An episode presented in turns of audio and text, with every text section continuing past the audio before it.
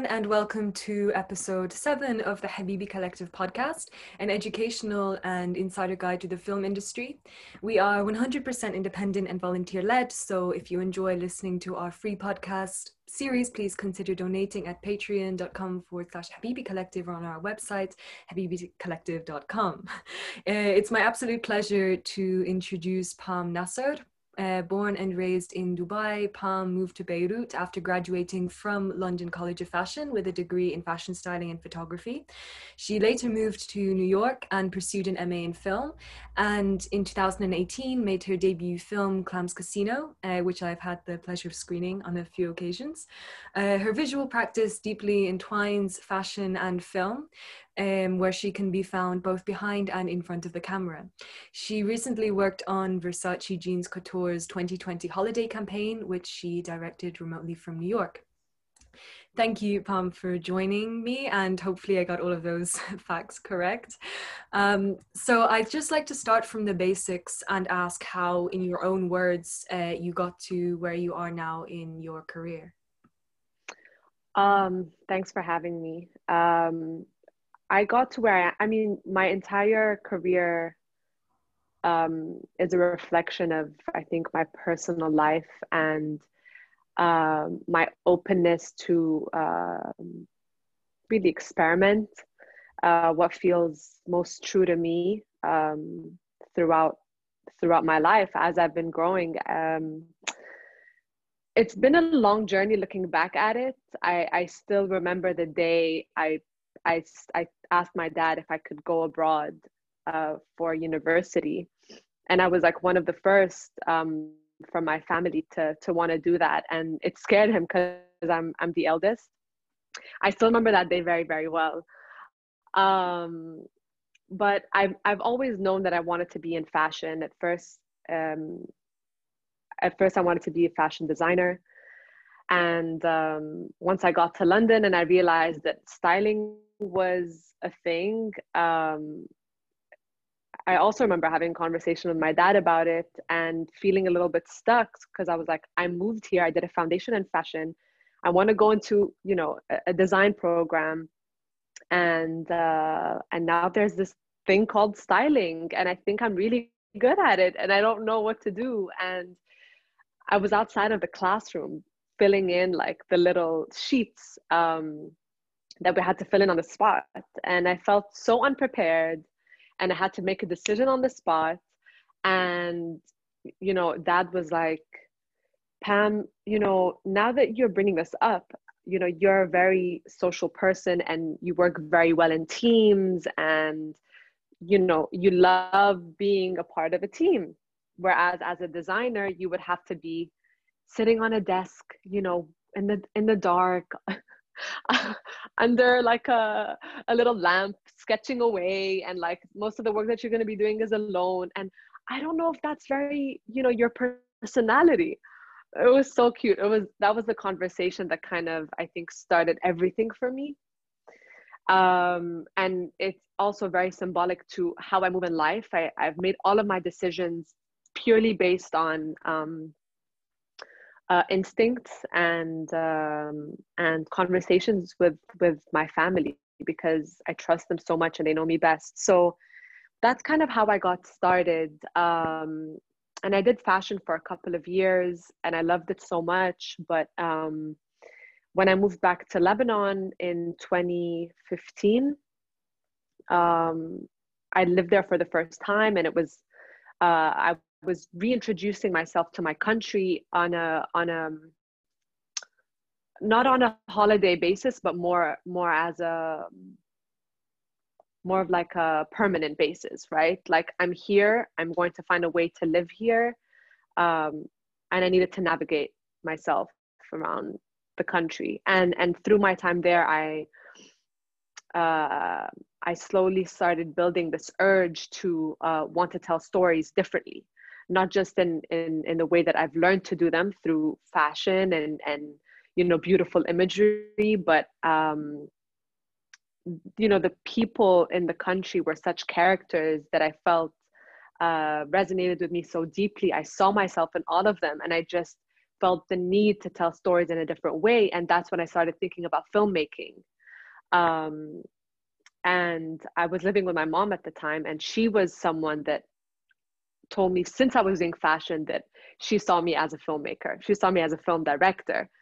And at the time, I was too young to understand. And um, I would get really angry at her because I thought that she didn't take my fashion work seriously.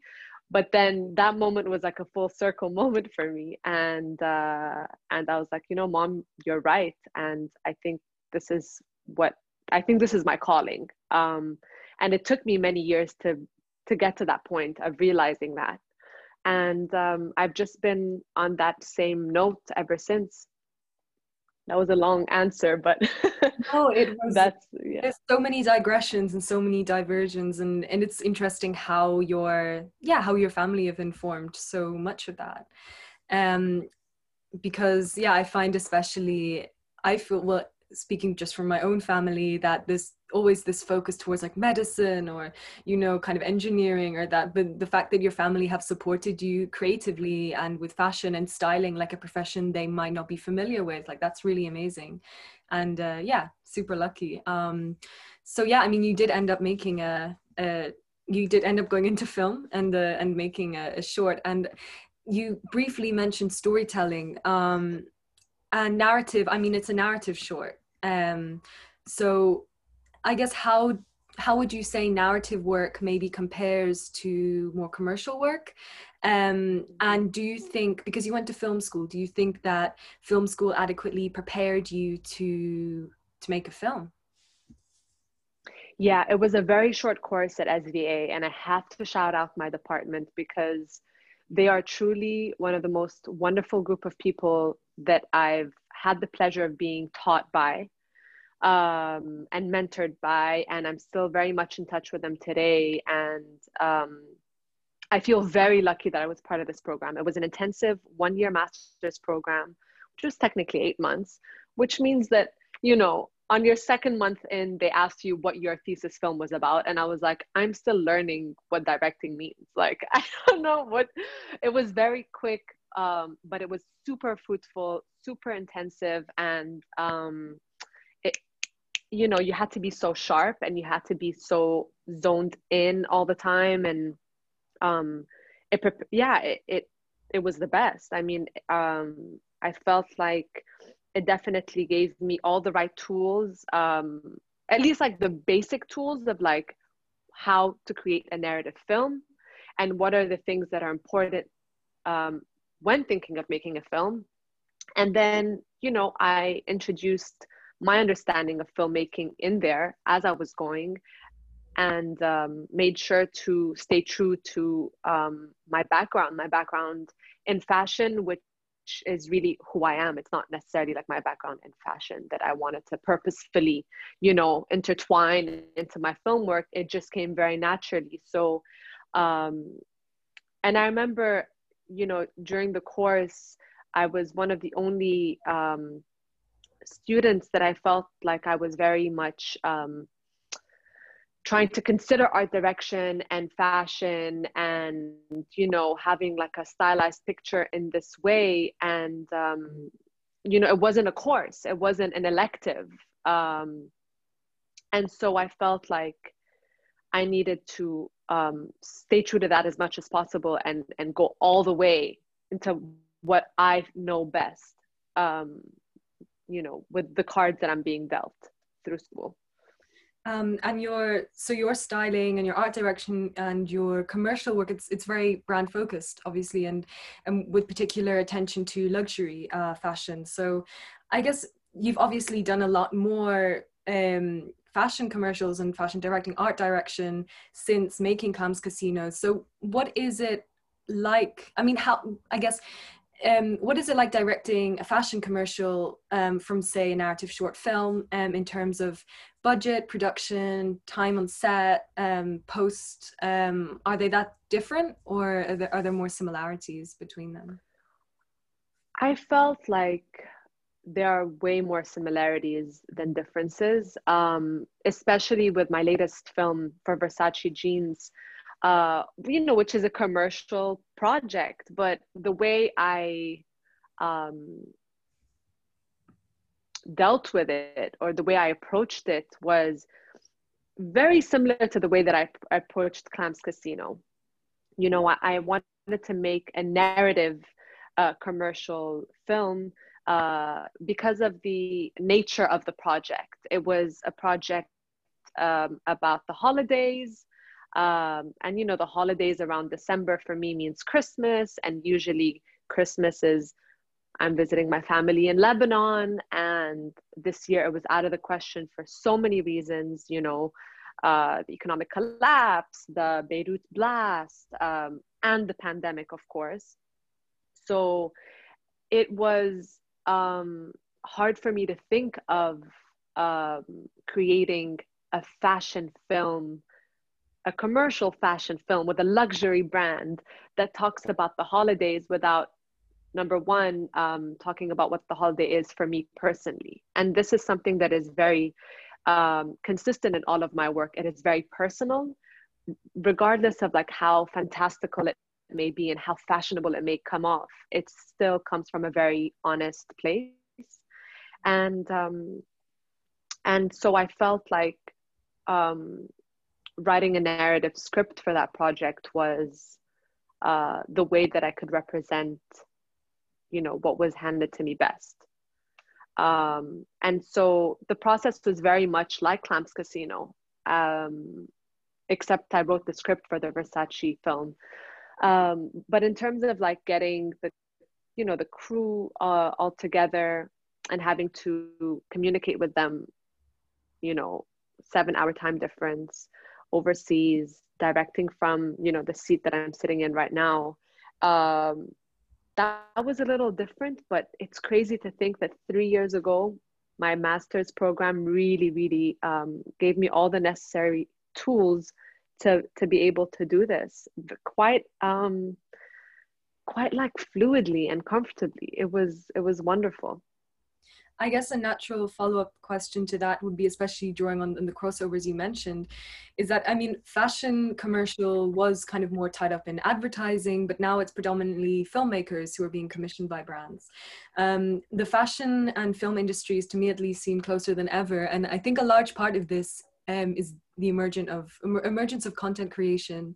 Um, so, do you think that the industry around fashion commercial is shifting um, or different from when you initially started? And yeah i guess if you were to enter the industry now in in 2021 um, how would you do it?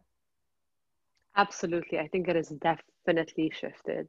Um, definitely definitely. I remember when i first started fashion school uh, we were just starting to look at fashion films and they were all like really surreal abstract films that uh, usually um, focused on like movement and and you know location and music and lighting. And it was very it was very beautiful but i remember fe- i remember feeling such emptiness when watching these films and uh, it was super disconnected from reality and you know in my personal taste anyway. I, I am not attracted to, uh, uh, you know, narrative films that are so disconnected from reality, such as sci-fi. I mean, I um, I just it's it's not my um, my preference. So when watching these fashion films, I remember feeling super disconnected and uh,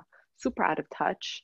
And and today, um, it has definitely shifted. I mean, um,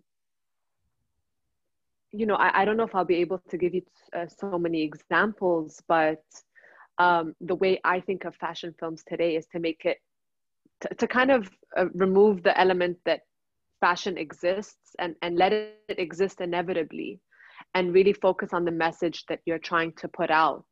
Um, you know, depending on the project that you're working on, it's, it's very much uh, dependent on, um, you know, what is what is it that the client wants? And then you know so for example the versace project it was a holiday campaign. So that's what the client wanted. They wanted to make sure it was holiday. And then the way i approached it was very individualistic and very personal and uh, um, yeah, I'm not sure I answered your question, but it, it, I, I mm-hmm. definitely feel like the industry today is way more open for for um, for filmmakers to approach projects in a very personal way. I think that's been very very beautiful, and I think that's been um, you know a, a result of social media. Mm-hmm.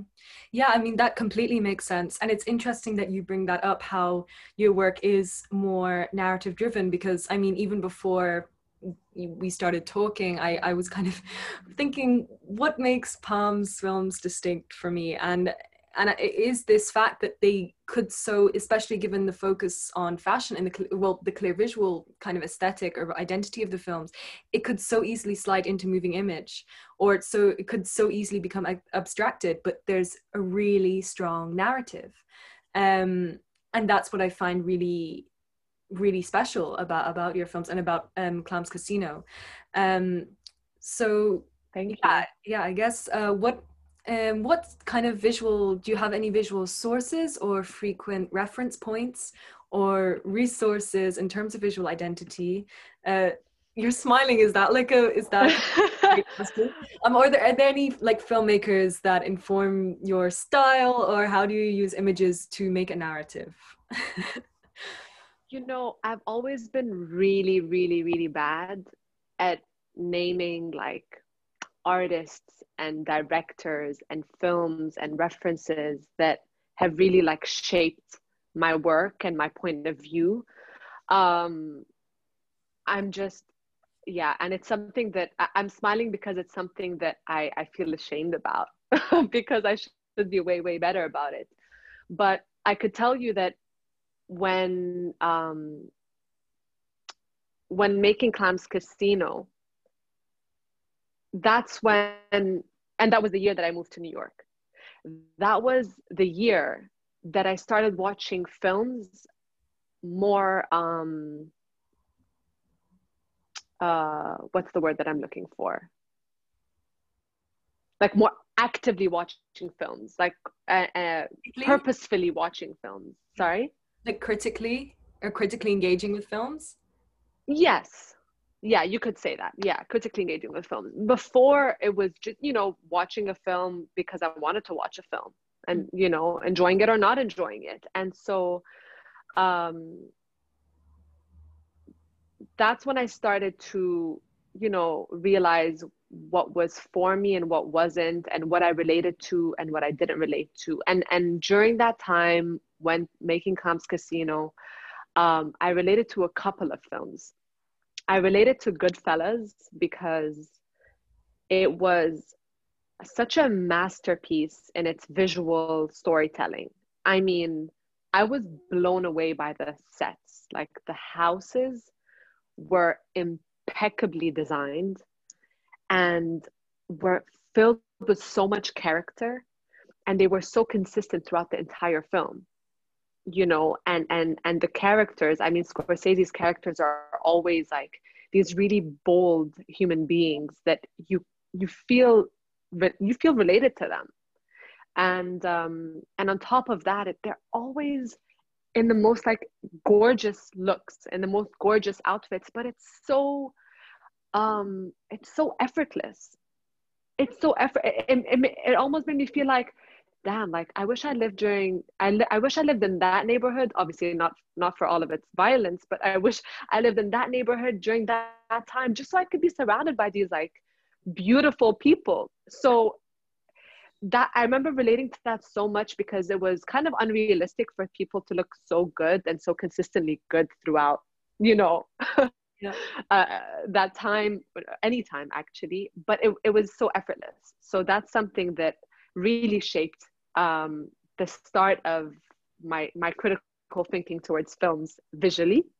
Mm-hmm. Um, and then I remember watching uh, Raising Victor Vargas, which is an independent feature um, that was that was a short film first. I came across it by complete accident, um, and Raising Victor Vargas was a film about um, the Lower East Side in New York um, about Puerto Rican New Yorkers, and um, and I remember thinking that it was super realistic the way the director chose to tell the story. And the characters were so raw. And i could tell that none of them were real actors. And that's something that i also really connected to because i felt super um, i felt like i was there.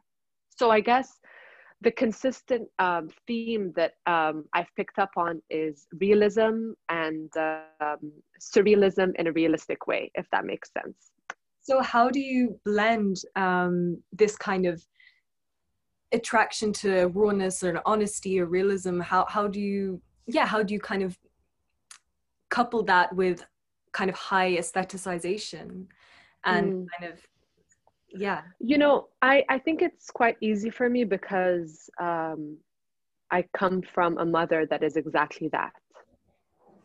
Um and i believe that that that's also who i am. Um you know the way i dress and carry myself in this world and the way I dress my house um, is the exact same way my mom used to. Um, and, you know, it's a no brainer. It's really a no brainer for me uh, because it's the exact same way I handle my, my film work. Um, I don't want to waste people's times waste people's time uh, watching something that isn't picturesque you know i i, I always want to uh i want to give them the full experience like a really good story hopefully you know some great acting uh something that will you know sit with you in your heart something that is soulful something that you can take away and hopefully learn from because that's what i what i think of films is as an educational tool really. Um and uh and you know why not give people a beautiful picture? And and my goal is to always like if you want to freeze frame throughout the film and that's like a that's a still image mm-hmm. that's my goal you know i think of it that way yeah and it's interesting thinking about films through stills because i mean with with my own work i got into cinema through reading about cinema, especially with more archival work because you couldn't actually watch these films. So it was kind of reading film. It was literally reading film, like watching film through text or through stills. Um, and even the way like yeah. the collective operates, it's through stills, and it's me. It's me um, basically just scrolling through screeners and trying to find those aesthetic moments um, and posting those stills. So yeah, yeah I relate to that a lot and, and I think that's what drew me to um, I think that's what drew me to Habibi Collective's Instagram page was the moments you know that were uh, captured and and you know laid out on on on the grid um, were you know there were moments that I wanted to find out about you know and and I think that's always been um, that, that's been the curious side of me since I've been a kid um, I'm a very, very uh, visual person, and my memory is based on. Um, I, I, have like visual memory rather than, uh, I don't know what the opposite of that is, but uh, this means that today you can give me a picture of myself as a kid, and I could tell you what happened around the time that picture was taken. Like it, it almost creeps me out and creeps my parents out that I'm able to remember what happened during the moment that photo was taken that's how strong my my sense of um, visual storytelling is and i think that's also um, what i naturally do in my film work um, maybe you don't kind of get the feel this because you work because your your film work is so tied into into film but i mean something that used to stress me out a lot um which yeah i guess is is something that you also experience which is navigating simultaneously being in front of the camera and uh, and being behind the camera. Um so uh, yeah I, I, mean when i was like a kid when i was like in my late teens i was signed with storm and and i was doing this sort of um I mean, I felt like my presence in academia or in the art industry or the film industry was invalidated um, because people wouldn't take me seriously because they were seeing these kind of campaign pics kind of on my Instagram or whatever. Um, so yeah, I wonder if that's something that you've ever felt being a model. Um, so yeah, I guess being being both in front of the camera and in these kind of same campaigns. You hit you hit a, a, a very you know a soft spot because that is exactly how i feel. Absolutely. And it's something that i'm still kind of trying to unpack personally. Um i i turned down a lot of modeling gigs. A lot a lot a lot a lot. Um I, I think we live in a time where modeling is is no longer modeling you know um and i i i don't i don't call myself i've never called myself a model. I don't associate myself with being a model. Because i think being a model is a full-time job right? And i do not want to discredit these great you know humans that have devoted their lives to uh to do all the necessary work in order for them to be the models that they are today. Um, but we you know we're living in a time where the industry um, you know loves non-models and and wants to make them models. And and and that's how i see myself. And you know i love that. And especially earlier on in my career i mean i love getting dressed up and photographed. Um, i feel very comfortable in front of a camera because i grew up um, at a dance school. I'm very comfortable on stage. Um, but you know in my in my recent years i've um, i've stopped wanting to do so much of it because i didn't want to be known for modeling work um, because i care so much about um, um, you know working on my film work and essentially doing that for the rest of my life. That's my goal. And so um, I don't know. I think social media today has a way to skew people's perceptions of of who you are and what you're doing, mm-hmm. and um, and uh, you know, um, as much as a, uh, as much of a voice as people have today with you know Twitter and Instagram, um, we are also very easily um, being painted a picture that you know these brands want to paint you know? So the more work that you do um, in in the modeling field the more people will think that you're a model. Mm-hmm. and and uh, not that i find that there's anything wrong with that but it's just not what i see for myself in my life. And so um yeah it's something that i'm currently dealing with. Very very much so. I feel like I've kind of opened a can of worms, but yeah, I mean that. But that's precisely what scares me because again, like I feel like when I entered Storm, that was very much the time when non models were kind of emerging. And especially me, like I'm tiny and I'm, you know, I don't exactly, I wasn't exactly like the other girls on the main board, shall we say, like long, blonde, like whatever.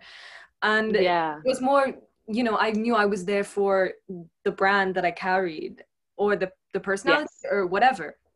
And, and you kind of then have to sell yourself you have to sell a brand. And i think all successful mm. models now because of social media and especially influencer culture they are selling a brand. They're no longer just selling their image. Um yeah. so that really taps into something a lot more personal because it's not like i am now going to go on set and dress up and be someone else. It's like they're hiring you to to almost like be yourself in drag almost and to to perform. Yes. And that's what really freaked me out and and i guess what really terrified me about that. Um and also then that mm. brand and being sold for your brand that also meant that you had to be it, everything had to be compartmentalized. It had to be yeah a brand. It had to be identifiable and almost standardized. And and the having your fingers in so many pies doesn't work with that like being um being a every, like a photographer a fashion stylist um a art director a filmmaker and every, everything you do like I've, and every everything i do as well i just felt like it it just went against the the idea of what mm. a brand and what was kind of expected mm. through that um so absolutely absolutely we live in a culture and a time where everybody you know we're all jack you know we're jack of all trades type of type of thing and even though i think it's great because let's start by saying that companies do not want to pay us um, a, a salary that, that reflects the amount of work that we put in, mm-hmm. right? Yeah. A lot of the pay is so little in our industry. It's hard for people to make, you know, a respectable uh, living, um, you know, as a freelancer, um, or or not. Mm-hmm. And so people have become almost forced to become you know jack uh, to have this like mentality of oh jack of all trades because we're not really making an you know a good living doing one thing mm-hmm. But you know it does have its downsides for sure. I mean for me personally and i think you know streamlining is key.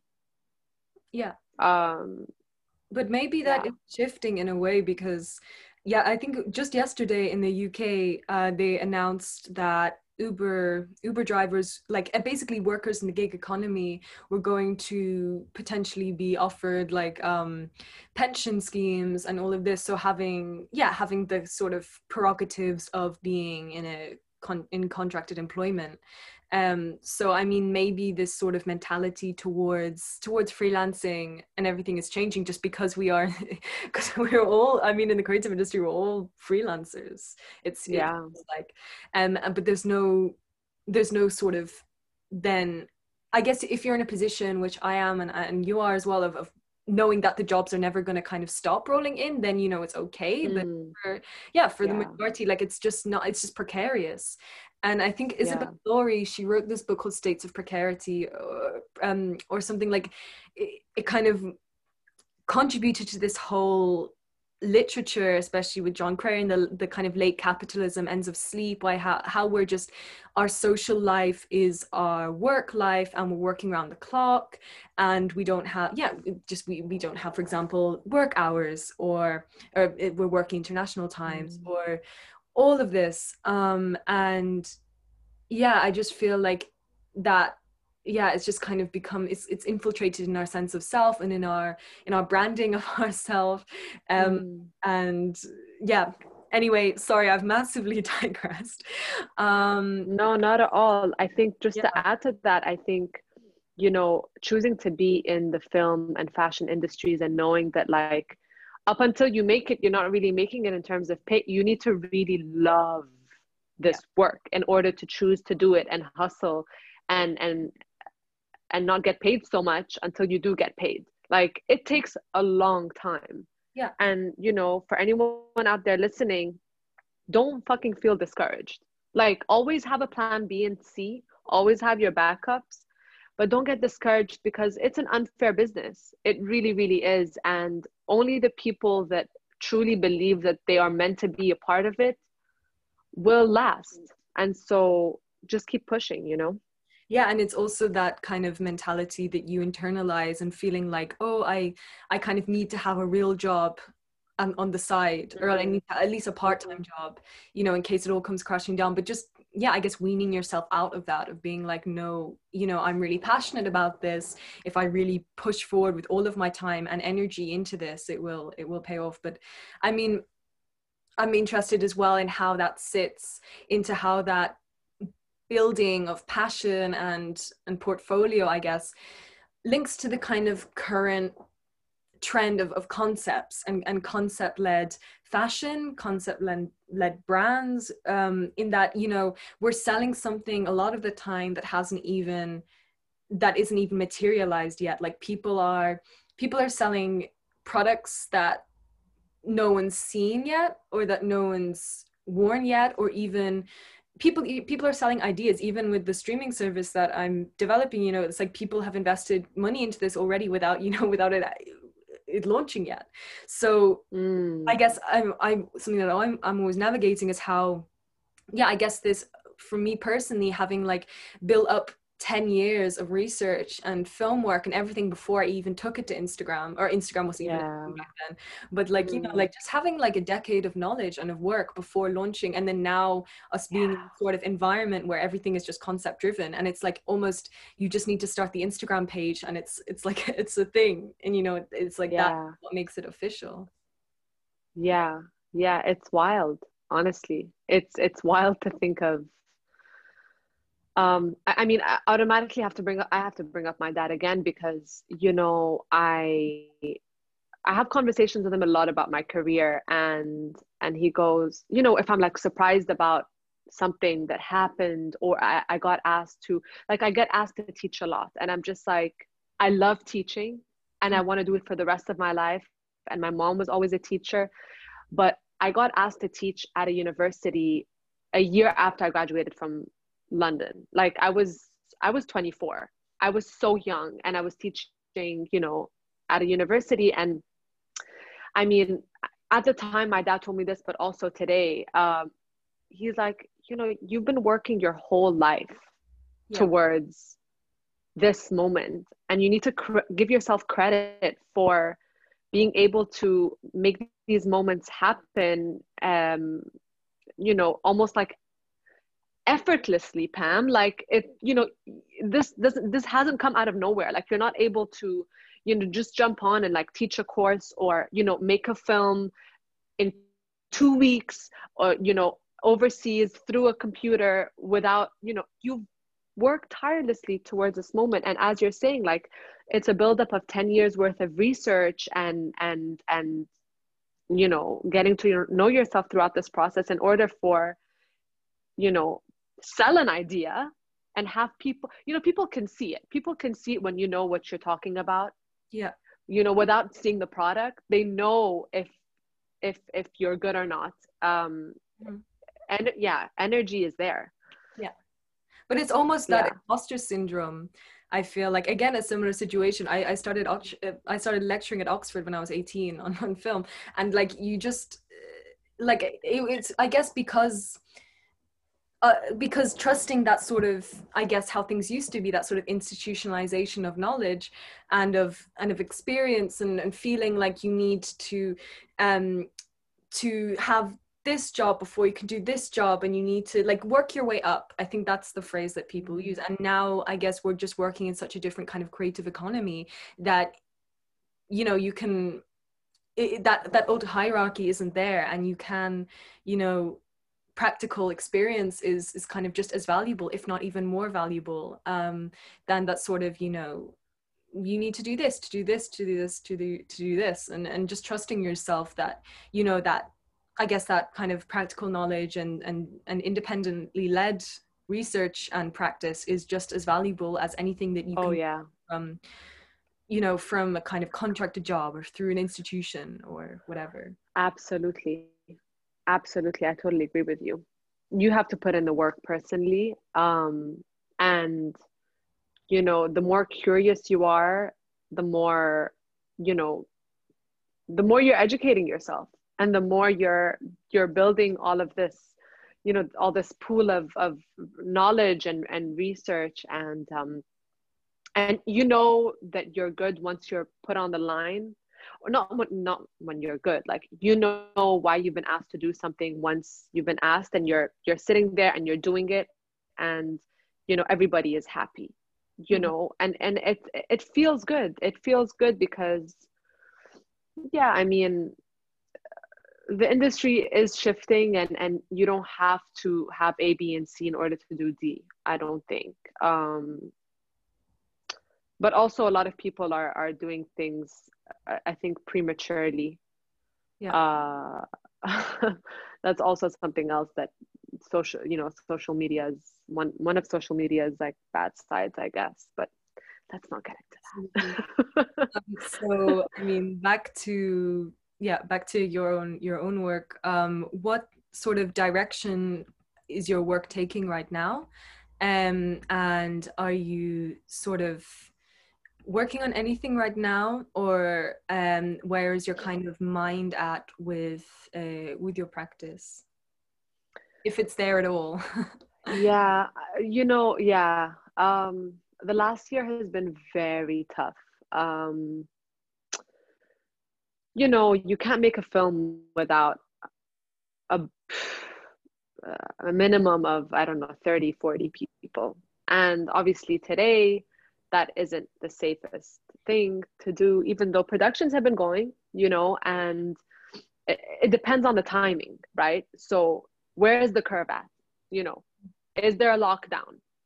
Um, it's very um, it's so unstable and it's it's uh, it's it's hard to plan anything because you know pre-production takes time. Mm-hmm. and um, by the time you get to you know your area of production it might not be the right time in whatever city you're in due to the pandemic. At least that's my mindset. That's where i am. You know i've taken the safety part of things uh, maybe a bit too seriously um, and so it's been really hard to think of uh, you know creative work during this time. Very very much so but you know in inshallah in the near future um, i do see another narrative short film for myself um, as i work towards a feature mm-hmm. um, and i think i will forever be exploring you know the the, the human experience to the best of my abilities mm-hmm. um, the way i chose to tell the story about you know the online phenomenon mukbang in clams casino uh, i think that's really representative of like the work that i will forever be doing. Mm-hmm. um, and and um, i feel very comfortable in that area and i think that um, it's a it's a great way to connect with people on screen like for the viewers i mean. Um, and uh, yeah that's that's definitely where I see my work continuing to grow, hopefully. Yeah. Um, and it yeah, I guess it's interesting how you're not you're still thinking about all of this and not taking a complete, you know, kind of mentally being like, I'm gonna put this to the side because a lot of just in co- having conversations with artists um, and especially one friend who runs this um, sort of sonic support group um, it, it seems like there's this kind of dichotomy right now of artist equals useless um, and that artists are not mm. relevant to the pandemic and i mean yeah my friend started this kind of art therapy group because in the uk you can have uh, up to 15 people in a room if it's for therapy so kind of starting art therapy for uh, the nhs staff across the the hospital and, and similar initiatives built on mutual aid which is kind of a very big topic being discussed, especially in the art world right now, um, and how art and film uh, can be used in order to, yeah, both to contribute towards the work being done by frontline workers, but also challenging the narrative that art is useless. Um, and I'm interested to hear your thoughts on that in relation to fashion um, and what you think fashion's for you what what kind of role fashion is playing right now? Hmm. again you're, you're smiling again i'm smiling because you know so many things that involve the work that we do is so bittersweet today. Yeah. Honestly i mean it's been hard for me to even spend money on clothes today. I've spent you know usually usually you know um you have a reason to to buy clothes you, you know? Like yeah. today you you don't. And and and fashion for me today has just become more of like something that is um like a vehicle for dreaming i think you know more than anything. Um i look at like all these beautiful clothes that designers are putting out today and i just dream of when would be the right time to even that I could sport this look or whatever. I mean, this is on the more like practical aspect of fashion, I guess. I, I went into Um, because um, it's just a fucking sad time today. I mean, honestly, a, a lot of the work that I'm even seeing in fashion is pretending like the world is in normal conditions. And that breaks my heart because I'm like, how can you ignore the elephant in the room you know? Um how i don't know i mean i understand that i guess i'm talking about the um the themes that are being like carried out in like a lot of uh storytelling productions. I feel like a lot of them are are ignoring the fact yeah we're going through a very very difficult time and I, have seen very little people uh, acknowledge what is going on. And it's scary to me. It's scary to me. Um and i think something will come out of me uh you know in in that respect sooner or later. Um and and now I've completely forgotten about the question that you had originally asked me. no, no, I got too emotional.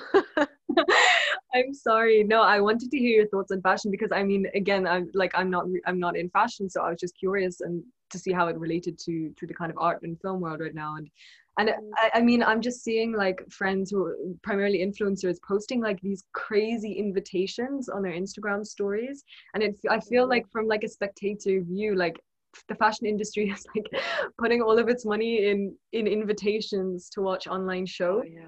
like i've seen yeah. like robots you know like fashion brands have been sending like robots and stuff as invitations yeah yeah. um yeah i guess i just I, so yeah Look, fashion always had it, its way to, fashion has always had its way to create a, an experience, you know, and we've got to give it up to fashion for, you know, for, and, and that's the reason, you know, I love it. And that's the reason, you know, um, I even wanted to be a part of it and stuff. But, you know, to, I'm not going to lie and say that it doesn't feel like the most important thing that like I, mm-hmm. I, you know, is going on today. So have I been paying a lot of attention?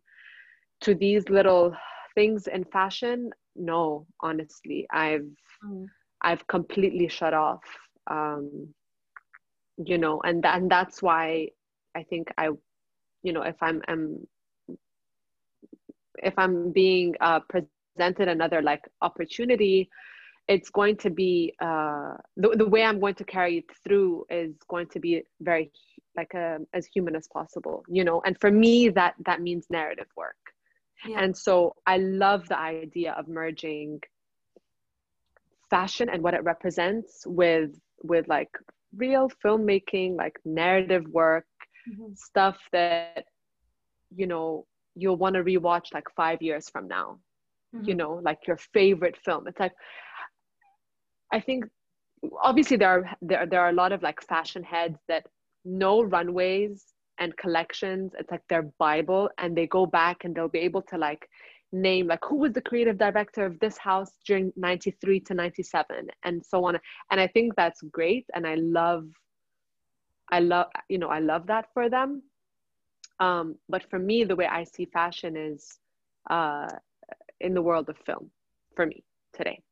And so just like just like you know i, I want to go back and watch i don't know um, home alone when it's close to christmas that's what i want to do with with fashion mm-hmm. you know okay yeah we've been having some very deep deep conversations so maybe to end it on a, on a lighter note is there anything that you have been watching recently um what was the, what was like the last uh, film or tv show you watched Sex in the City. Mm-hmm.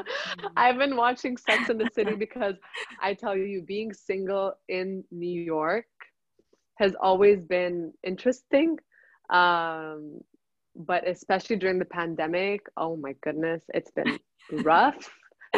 and I've had to rewatch Sex in the City because um, it, it's it's almost surreal seeing people, uh, you know, on on the screen, you know, on streets that you walk on, and seeing life carrying, you know, being carried on as normal. Um, so it, yeah, it, it it's allowed me to kind of uh, disconnect from the world uh, and connect to an older world that we knew. And and that yeah i binged that shit. I binged it. And then i watched sex and the city movie number one and then sex and the city movie two. Um yeah that's what I, that's the latest thing i watched i think. Um no let's end it on that. Don't give me some, yeah. Okay okay Thank you. Yeah, no more Goodfellas. I mean, let's end on Sex in the City, and then like in the possibility of there being a remake. I don't know. Um, you know that I've heard that that it's a potential, but you know we'll. we'll I heard that they're they're doing it, but I you know um, Samantha is not going to be a part of it, which sucks because it's nothing without her. and then I heard that Mr. Big and uh, Miranda's husband, what's his name, aren't going to be a part of it either. So I was like, why is this happening? yeah, and they're yeah. making like they're doing a Friends remake as well. It's I mean it's all it's all going off right now. Um yeah, but I mean on that note, thank you. thank you very much, Tom, for speaking with me and thank you everyone for listening and uh yeah, and thank you and and goodbye everyone. Thank you.